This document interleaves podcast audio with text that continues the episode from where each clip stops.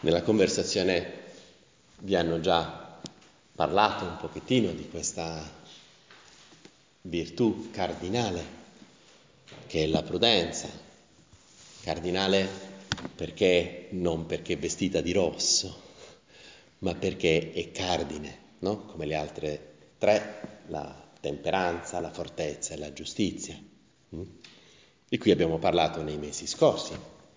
La prudenza è la più importante, è auriga virtutum, dicevano gli antichi. Eh? Le altre virtù sono come i cavalli, la prudenza è il cocchiere. Mm? Non c'è, non c'è praticamente atto di virtù che non sia anche un atto di prudenza, così come non c'è peccato che non sia anche imprudenza.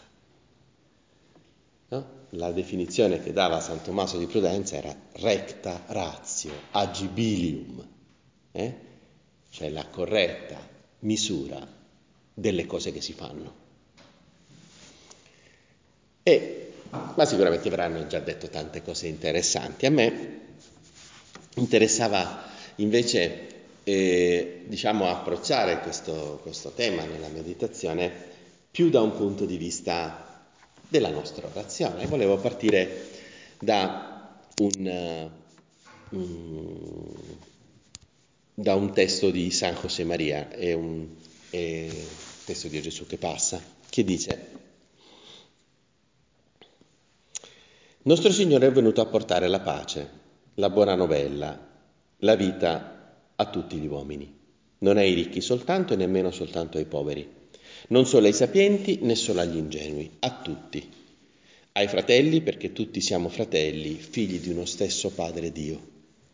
Per cui non c'è che una razza, la razza dei figli di Dio, non c'è che un colore, il colore dei figli di Dio. E non c'è che una lingua, quella che parla al cuore e alla mente e senza suono di parole ci fa conoscere Dio e fa sì che ci amiamo scambievolmente. È questo l'amore di Cristo che ciascuno di noi deve sforzarsi di realizzare nella propria vita. Ma per essere ipse Christus bisogna rispecchiarsi in Lui.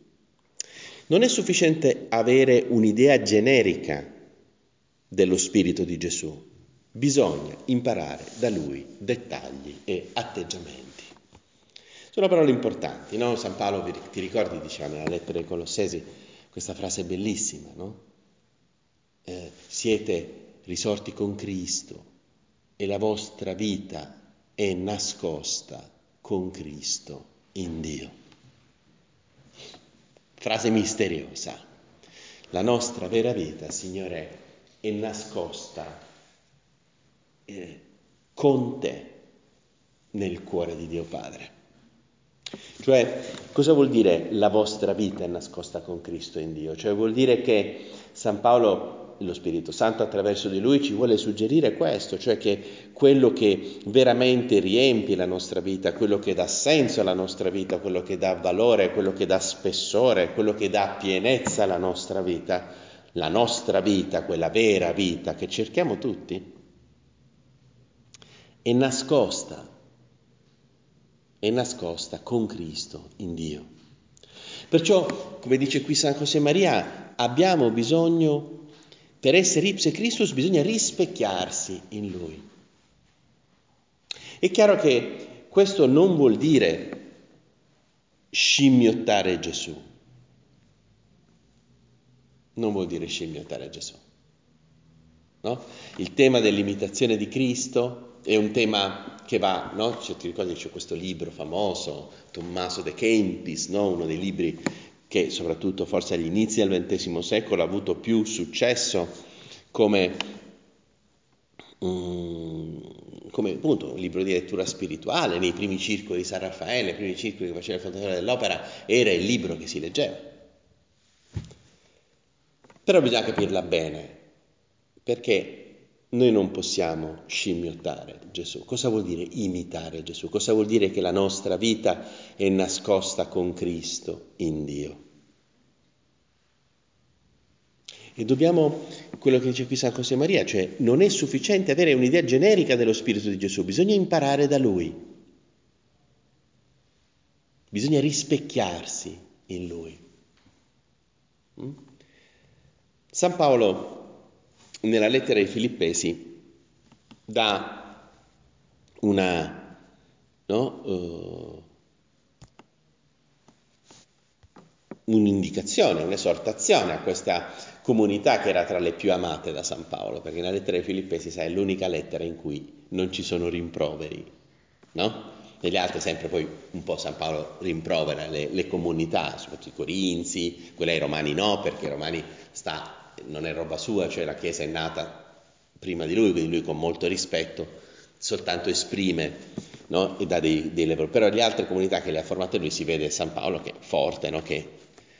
Allora dice, abbiate in voi gli stessi sentimenti di Cristo Gesù. La frase originale greca ci dice che questa traduzione è mm, insufficiente. Insufficiente, cioè la cosa più insufficiente che c'è in questa traduzione è la parola sentimenti. Che cosa vuol dire avere gli stessi sentimenti di Gesù? Commuoverci pure noi di fronte alla folla? Che cosa vuol dire avere gli stessi sentimenti? Come si possono avere i sentimenti di un'altra persona? cioè è impossibile avere i sentimenti di una, gli stessi sentimenti. Io posso provare per te un qualcosa di analogo a, quello, a quello che provi per me e lo possiamo chiamare con lo stesso nome, ma saranno sempre diversi. Mio, anche se tutti e due siamo, io provo per te benevolenza e tu provi per te benevolenza, ma la tua benevolenza sarà sempre diversa dalla mia. No? Cosa vuol dire avere gli stessi sentimenti di Cristo? E infatti l'originale greco non parla proprio di sentimenti. La frase greca originale dell'abbiate in voi gli stessi sentimenti di Cristo è tutto froneite en humin hokai en Christo Gesù froneite. Quello che San Paolo, lo Spirito Santo attraverso di lui ci sta chiedendo è di avere la stessa fronesis di Gesù. Su questo versetto, quando, stavo, quando studiavo all'Università Pontificia della Santa Croce, ho avuto un professore che aveva fatto una tesi in due volumi, perché era troppo, gro- era troppo, cioè era troppo grossa, soltanto su questa frase di San Paolo, due volumi. E nel senso che è, è froneite, la fronesis non è e sono, sono i sentimenti, o meglio, non sono soltanto i sentimenti, è qualcosa di molto più importante e profondo. La fronesis è uno dei modi con cui si può tradurre la prudenza, cioè è il modo di vedere la vita, la sapienza, abbiate, queste, questo è il concetto teologico biblico forte di prudenza. Mm? Cioè è, è un qualche cosa che prende testa e cuore, è la visione della vita, è come reagiamo di fronte alle cose, è il peso che diamo alle cose, è la gerarchia dei valori che abbiamo. Ah, e San Paolo, dovendo spiegare quali sono, qual è la fronesis di Cristo, non inizia a dire siate buoni, siate, eh, che ne so, appassionati, siate docili, siate comprensivi, no, tutti i sentimenti che possiamo, potremmo dire. Dice un'altra cosa, abbiate in voi gli stessi sentimenti di Cristo Gesù e cosa dice? Egli, pur essendo nella condizione di Dio, non ritenne un privilegio l'essere come Dio, ma svuotò se stesso, assumendo una condizione di servo, diventando simile agli uomini Dall'aspetto riconosciuto come uomo, umiliò se stesso facendosi obbediente fino alla morte e a una morte di croce. Che c'entra questo con i sentimenti? No? Che c'entra con i sentimenti? Però invece sì che ci dice qualcosa sulla fronesis di Cristo, cioè su quelli che era il tema fondamentale, quel rispecchiarsi in Cristo di San José Maria, che ci diceva San José Maria, quel cogliere, no? quello che c'è di, di fondamentale, no? Dice non avere soltanto un'idea generica dello Spirito di Gesù. Questo è la vera prudenza, siccome la, poi sì, Gesù è perfetto uomo, è chiaro che la prudenza di Cristo, la fronesis di Cristo, è la, no, è la vera fronesis, è la prudenza nostra, è il modello di ogni prudenza. Certo, uno può tecnicamente, Signore, dire la virtù della prudenza il fatto di saper decidere no? quando è il momento di mettere in atto una cosa, eccetera, eccetera. No? Perché questo è il proprio della virtù della prudenza. Però queste poi sono distinzioni che fanno perdere quello che è il valore bello, cioè il valore, il cuore pulsante di questa virtù, che perciò è la più importante di tutte. Perché è la visione della vita che c'è. E qual è la fronesis di Cristo? Qual è la fonte ispiratrice di tutta l'azione di Cristo? Perché questa è la fronesis, la fonte ispiratrice, cioè quella sorgente interiore,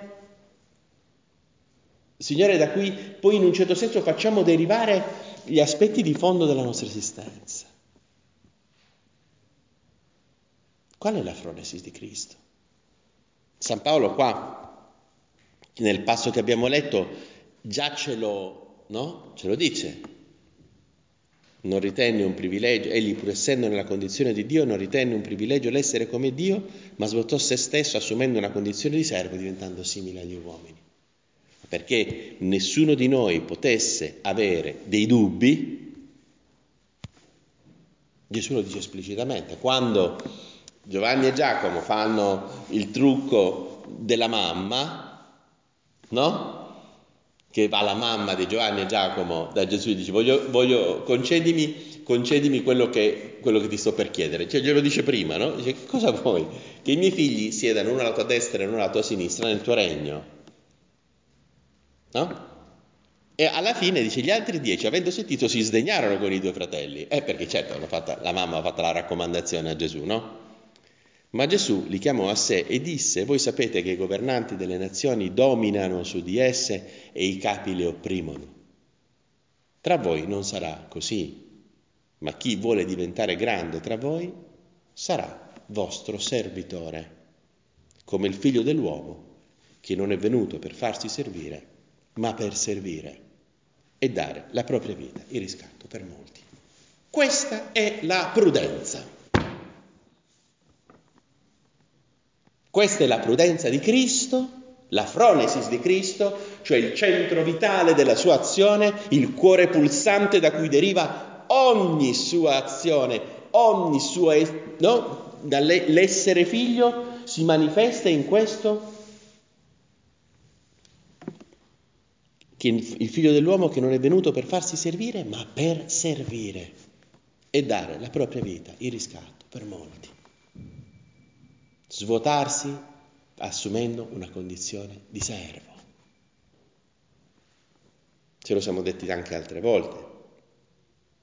Servire non vuol dire necessariamente fare cose umilianti, no? Delle cose che ho raccontato milioni di volte, ma mi tirerai i pomodori, no? Quando appunto quella volta la ragazzi, che alla ragazzina dissi, no ma fai i servizi con la mamma, no? perché aveva problemi con la mamma, e le dice ma come proprio i servizi, perché a Milano fare i servizi vuol dire pulire i bagni, mentre al sud fare i servizi vuol dire fare una, diciamo, fare una commissione, andare a comprare il giornale e fare un servizio al, al sud, no? andare a comprare il pane e fare un servizio. No? Allora il fatto che però appunto che servire voleva dire fare i servizi, voleva dire fare una cosa umiliante come pulire i bagni, è drammatico perché servire non è questo. Quelli che puliscono le strade, i, i netturbini, non stanno servendo perché sono pagati. Quello è lavoro. Possono trasformare il loro lavoro in servizio, ma quando ci mettono delle cose impagabili, perché il servizio è questo. Il servizio è gratuità. Io servo nel momento in cui prendo l'iniziativa, faccio delle cose non perché devo farle, non perché mi danno dei soldi per farlo, ma perché mi metto in gioco con quella persona. Questo vuol dire servire. Servire è gratuità. Quindi se io pulisco i bagni per lavoro, perché il mio mi tolgo lo stipendio, quello non è servizio, di per sé non è servizio. Lo diventa se io mi metto in gioco.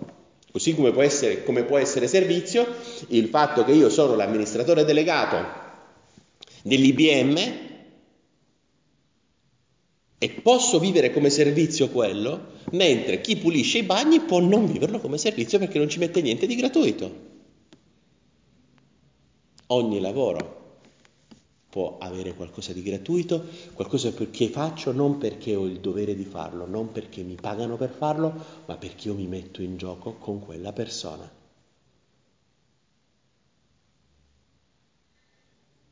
Il medico serve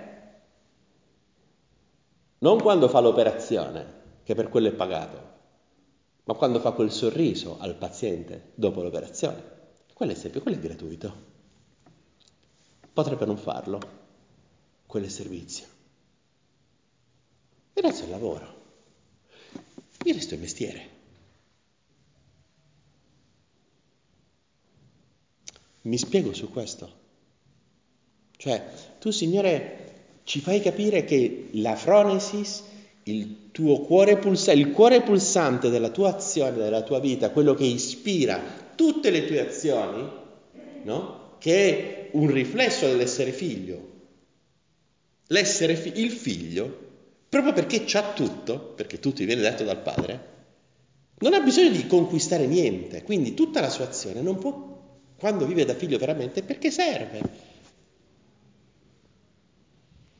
perché ha la libertà del figlio, che si mette in gioco per gli altri e per il padre. E, e allora proprio per questo mi piace fare la medita- finire, cioè, fare questa seconda parte della meditazione vedendo la prudenza di alcuni amici di Gesù.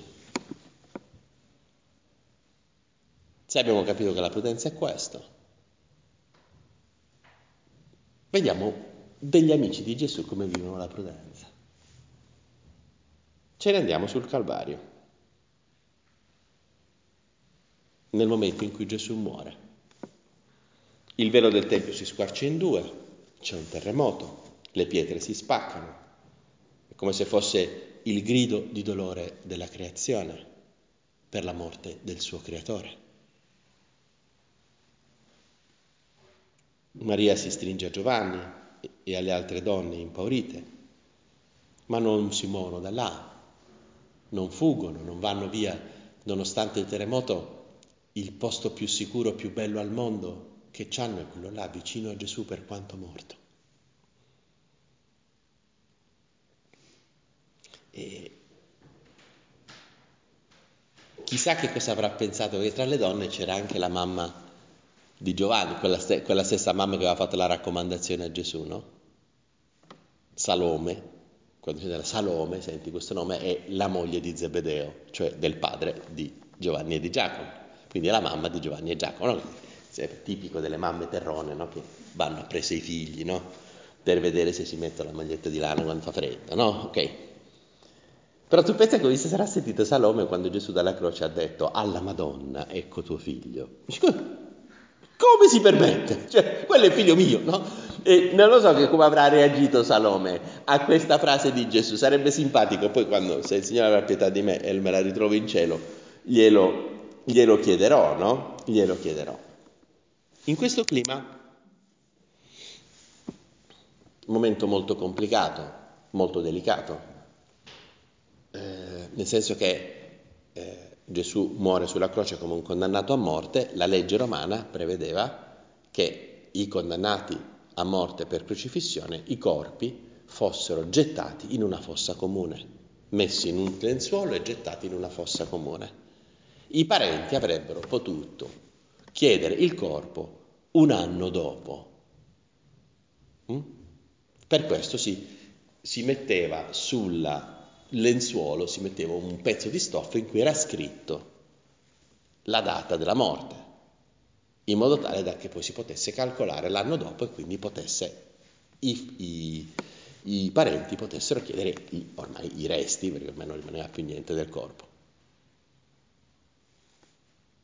Quindi Maria non poteva chiedere il corpo di Gesù, soltanto se l'avesse chiesto un non parente si sarebbe potuto concedere il corpo. Questa era la legge romana.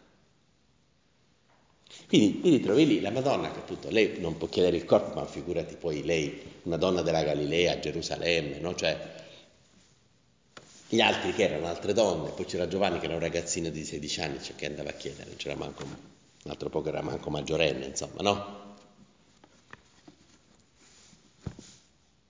E qui entrano in ballo quei due personaggi che, diceva San José Maria, se fosse esistito l'Opus Dei, sarebbero potuto essere dei soprannumerari dell'Opus Dei. E venuta ormai la sera, poiché era la parasceve, cioè la vigilia del sabato, Giuseppe d'Arimatea, membro autorevole del Sinedrio, quindi sta parlando, è uno dei, dei 60 membri di questa specie di parlamentino politico-religioso che governava la vita di Israele, eh, quindi era un personaggio importante Giuseppe d'Arimatea, che aspettava anch'egli il regno di Dio, con coraggio andò da Pilato e chiese il corpo di Gesù. Qualcuno gliel'ha chiesto? Aveva il dovere di farlo? Qualcuno l'ha pagato per farlo? No, si mette in gioco per il suo Dio. Con prudenza. Questa è prudenza. È la prudenza del servizio di chi coglie la necessità e si mette in gioco. La prudenza, la fronesis di Cristo è questa. Giuseppe, per quanto discepolo nascosto, perché appunto essendo un membro autorevole del Sinedrio, il Sinedrio non c'era grande favore, non era molto favorevole a Gesù, quindi fa le cose di nascosto, non è presente ai grandi miracoli, non ha sentito gli insegnamenti che Gesù ha fatto soltanto ai dodici, ma Giuseppe d'Arimatea aveva capito qual era la fronesis di Gesù. Andò con coraggio, sottolinea San Marco, andò da Pilato e chiese il corpo di Gesù. Pilato si meravigliò che fosse già morto e chiamato il centurione gli domandò se era morto da tempo. Informato dal centurione, concesse la salma a Giuseppe. Egli allora, comprato un lenzuolo, eh, quello là, quello là, quel lenzuolo che, che è conservato nel Duomo di Torino, è stato comprato da Giuseppe d'Arimatea. Giuseppe d'Arimatea, che verosimilmente l'è andata a comprare dove si compravano i vestiti dei sommi sacerdoti, perché sai, una delle cose caratteristiche che ha la sindone è che non c'è traccia di nessun altro, uh, di nessun'altra fibra. Tu sai che a quell'epoca il cotone non esisteva ancora, no? Perché il cotone è venuto dagli, dall'America, non è ancora stata scoperta. Quindi le uniche due fibre che c'erano erano il lino e la lana. Mm? Normalmente un telaio veniva usato per tessere cose sia in lino che in lana. Per cui la cosa normale era che, analizzando al microscopio, in un tessuto di lino come la sindone, ci fossero dei, delle tracce di lana. E invece non ce n'è manco una. Segno che il telaio con cui veniva tessuta, è stata tessuta la sindone, veniva usata soltanto il lino. È una cosa strana che un, tes- un telaio si usi soltanto per un tipo di fibra. Lo si faceva per i vestiti dei sommi sacerdoti, che dovevano essere di lino puro. È molto probabile che quella pezza di lino che Giuseppe d'Arimateo è andata a comprare era la stessa lo stesso tessuto con cui si vestivano i sacerdoti, i sommi sacerdoti, che è anche un modo di Giuseppe per dire che riconosceva a Gesù una dignità sacerdotale. Insomma, per questo motivo le tovaglie dell'altare sono di lino, il copritovaglie è di cotone, ma la tovaglia, così come il purificatoio, è di lino, per questo motivo perché sono cose che hanno a che fare con Gesù direttamente, che è il sommo sacerdote della nuova alleanza. Giuseppe d'Arimatea va e ci spende quello che ci spende. Cioè, tu pensi ha comprato del lino così buono che sono 2000 anni e quello ancora sta là. Mm? Te quanto ti durano le camicie di lino a te? No? E... L'altro personaggio notevolissimo ormai te lo aspetti qual è l'altro, è questo. Allora, viendo anche Nicodemo, quello che in precedenza era andato lui no, da lui di notte, e portò circa 30 kg di una mistura di mirra e di aloe. Probabilmente anche Nicodemo era del Sinedrio, o comunque era un personaggio importante, i due si conoscevano. E secondo me muore Gesù, Giuseppe d'Arimatea e Nicodemo, sicuramente ispirati anche dallo Spirito Santo, però con la loro iniziativa, si rende conto, ok, che facciamo? Ok, vai tu da Pilato, ok, vado io da Pilato. Che fai? Prendi il lenzo, ok, io porto gli unguenti. Immagino Nicodemo che stanno per chiudere i negozi perché sta per, per, uh, per, venire, per iniziare il sabato, quindi stanno per chiudere i negozi. Eh, Nicodemo va là e non bada a spese, no? diciamo, ai 300 grammi del profumo di Maria di Betania, 300 grammi di nardo, preziosissimo, qui c'è tutta la delicatezza della donna, del suo profumo, Nicodemo fa da uomo, 30 kg, eh, 30 kg. Bene, magari non ne capiva niente di profumi, probabilmente Nicodemo, per non saperne leggere né scrivere, compra 30 kg. Eh, però attenzione, eh, 300 grammi, uno è chiaro che si commuove di fronte a Maria di Betania che prende il vasetto di alabastro, che lo rompe, modello svuota, no? A me, a me fa molta simpatia, Signore, perché magari no, cioè, quando penso alla mia vita, eh, dico, Signore, magari non ti posso dare l'orazione pura, bella, delicata di Maria di Betania che ti versa sul capo, che ti, eh, che ti unge che ti, i piedi, che te li asciuga con i capelli, cioè non posso fare dei gesti così delicati. Io ti posso dare soltanto, Signore, chili di ore di confessionale, chili di ore di, di chiacchiere con la gente. faccio alla Nicodemo, hm? non alla Maria di Betania. Il Signore lo accoglie. Questi sono due uomini prudenti, due uomini che sanno che non si mettono in gioco, nessuno gliel'ha chiesto, che hanno capito chi è, quali sono veramente i sentimenti di Cristo, che sanno servire, che sanno servire che si mettono in gioco per fare... Tu pensa quando è arrivato Giuseppe d'Arimatea, che fra l'altro, fra l'altro, Giuseppe d'Arimatea, oltre a questo, gli dà pure il sepolcro. Il sepolcro che si era fatto scavare per lui nella roccia. Mm? E, e appunto che arriva lì Giuseppe d'Arimatea, pensa alla Madonna, Gesù è morto, terremoto, tutti quanti sono scappati, rimangono lì sotto la croce soltanto la Madonna, le altre donne, no? eh, Giovanni, che non sanno che fare. Arriva Giuseppe d'Arimatea con un pezzo di carta dato da, da, da Pilato, poi arriva Nicodemo e Pensa allo sguardo riconoscente della Madonna quando Giuseppe De Matteo gli dice ho chiesto io il corpo a Pilato, ce lo concedono. E la Madonna dice dove lo mettiamo? C'è una tomba qua vicino.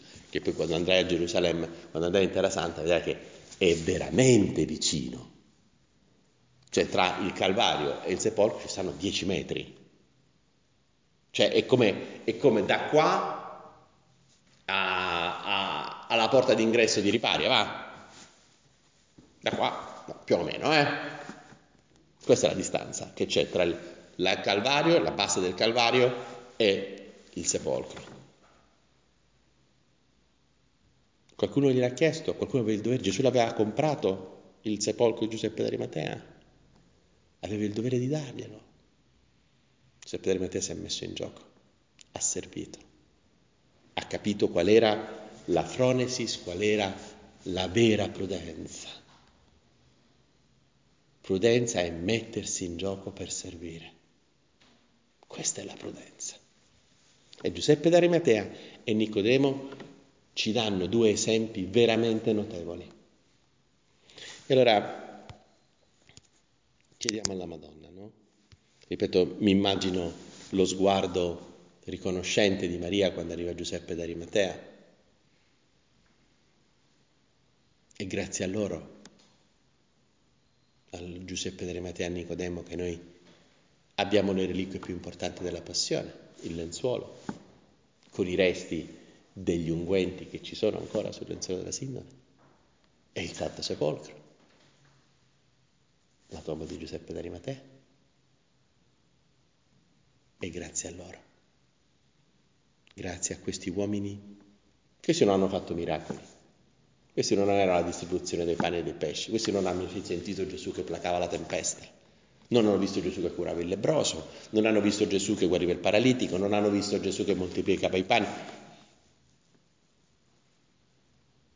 Ma quando è arrivato il momento, questi due si sono messi in gioco. Che uomini fantastici, eh? Allora ecco, chiediamo alla Madonna di imparare da loro a avere la stessa fronesis di Gesù. Questi avevano capito, avevano capito. E si erano impegnati perché la loro vita potesse essere come la vita di Gesù, una vita fatta per servire, perché il figlio dell'uomo non è venuto per essere servito, ma per servire.